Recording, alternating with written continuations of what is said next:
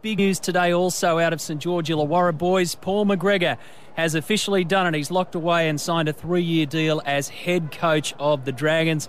And I'm pleased to say that Mary's on the line. G'day, mate. You must be very honoured and very relieved. Thanks, Matty. Yeah, very honoured and very excited about the role. Obviously the club's been extremely big part of my life, and I'm very passionate about the club and looking forward to giving so much back. Yeah, mate, you must be pretty proud because since you've taken over, Mary, the boys have had some pretty good victories and they're starting to play a different style of footy, but it's an attractive brand as well. Thanks, Cordy. Yeah, look, it was difficult, mate, originally taking over Steve because he's a good friend of mine and the circumstances. And, you know, we at the period I took over, we were 1-7. We had a really bad patch during the year. And, you know, there's a lot of broken people here and the playing group were uncomfortable with what was happening. And we, to be honest, to start with, it was very difficult the first couple of weeks to pick everyone up and get them moving again. But the commitment and their effort and their improvement they've had since has been very, very good. And the response they've shown and the commitment they have given was really a big indication of why I put my hand up to coach the club. Yeah, and another big decision is getting the right people around you. I think that's the best decision that most of the great coaches have is have really good assistants. So, mate, do you have somebody in mind? Yeah, no, I haven't at the moment. I'm just going to have a really good review of the in all aspects of the football department in the coming weeks. You know, the first and foremost thing is we've got a game of football to win on Sunday, but I need to really have a good review and dig deep and look at where we need to improve in what department, whether it can be around the performance staff, coaching staff, training facilities, or our roster. So that'll be a full review coming up, mate, in the next month. But certainly you're right. You've got to have strong people around you. It starts in the boardroom and certainly works its way down from there. Hey, Mary, you were really open when, you know, Steve Price was sacked and it all sort of fell in your lap about how you felt about what was going on at that time. How close, mate, do you reckon you were to just saying to the club, look, no, I can't do this in an interim term? Did you ever think about stepping back completely? Well, a lot of people told me I shouldn't take it because the fact is we were 1-7 and there was only one way to go.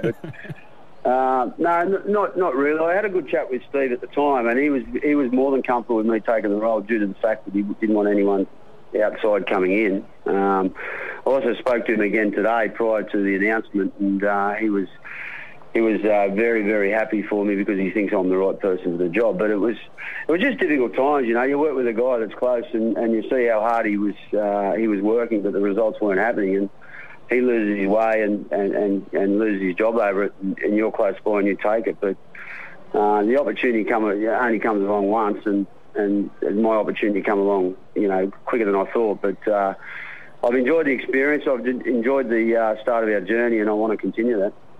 Hey, Mary, what's something that you've tried to change at the Dragons already this season? Oh, it's a little bit of a lot, mate, but the main thing is just keep the principles very simple, but drive them very hard.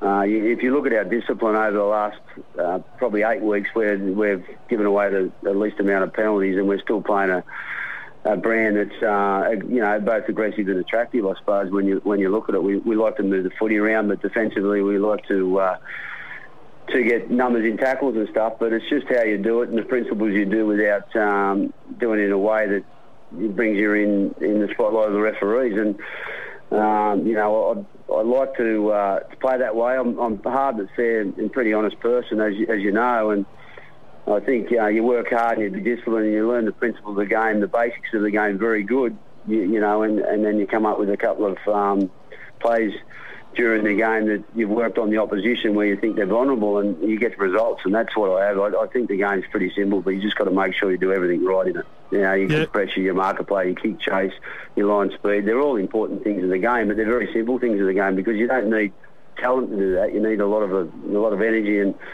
commitment. Yeah, and one other thing, mate, you played outside, mate. You were so hard to mark, but then you'd have this little flick pass to a winger by the name of Rod Wishart. Is there any chance of you making your wingers wearing high-cut boots? I reckon you've got to bring them back in for Heritage Round. And the short shorts, Gordy. Yeah. Oh, yeah, the big quads, mate. I actually caught up with him on the weekend at my daughter's 18th. It was good to catch up with Rock and Rob Wishart, yeah, but he He certainly he had them power in him too. He could play. Yeah, oh, mate, tell me about it. And then now, like, you watch all these wingers, they're diving out. But this is one thing that's got me, like, the line's white, okay? So the sideline's white, and they wear different coloured boots. Wouldn't you wear a pair of white boots just in case if there's an inch or a millimetre in it that like they might not know? Mate, that's a very good observation. I've never thought about that, but Mary, you're right. If you play your boots, you should have played in the forward. You think of that kind of stuff. Well, that's very true, mate. It's very true. 100%. Like some of the you know, the stuff they do these days is just it's mind-boggling, really. And we've got two wingers that are good at it. They end up, you know, in a position uncomfortable. They come out with a four-pointer. So it's, you know, it's pretty honourable what they do. So Gordy just asked you before what you're going to change, you know, now that you're the locked and loaded head coach and you're both wingers wearing white boots for the rest of, you know, the 3 years. High cut white boots. Yeah, and he'll take claim for it as well. Hey, Mary, what are your thoughts around finals footy? You're 11th on the table. You're on 24 points. You got the Titans at home, and then you got the Broncos and the Knights both away. What are you telling your players and talking to your players about the finals? We're talking about this week. We're talking about improvement in our game and what we need to work on and what we need to do to win. The most important thing is just to really challenge and make sure we've got full energy, because I thought our energy level was down against Penrith, and that could have been the lead up to the week and the pressure that we were under. We're only a young playing group, so you don't want to put that pressure on a team, but we've found ourselves in a difficult situation through to only winning that one game from seven. We've got to string a number of games together to get there. But if we just keep looking at week by week and working really hard on what we can control ourselves, which is preparing the best way we can. And this week it's Titans. We get through that. We've got a 5-day turnaround against Brisbane, but we've had two other 5-day turnarounds this year where we've won both games. So we've just got to really look at, you know, Titans. They've got a new coach. They've got a fair bit of enthusiasm at the moment. With enthusiasm, we got a lot of hope, so we've got to challenge that and make sure that we stay in the game for long periods of time, and you know, the game could come down to the end with the Titans, because last week there was a massive improvement in the way they played. Hey mate, what do you think of this Cronulla situation? Are you glad that they've come down with a decision and the game can move on? Well, I think it had to happen. I'm disappointed on the outcome, you know, like, you know, you, as a player, as an ex-player, you put yourself in control of your staff, and the staff has let them down in this department as a player. But I think to move forward, it just needs to be dealt with, and it's been dealt with now, which is pleasing.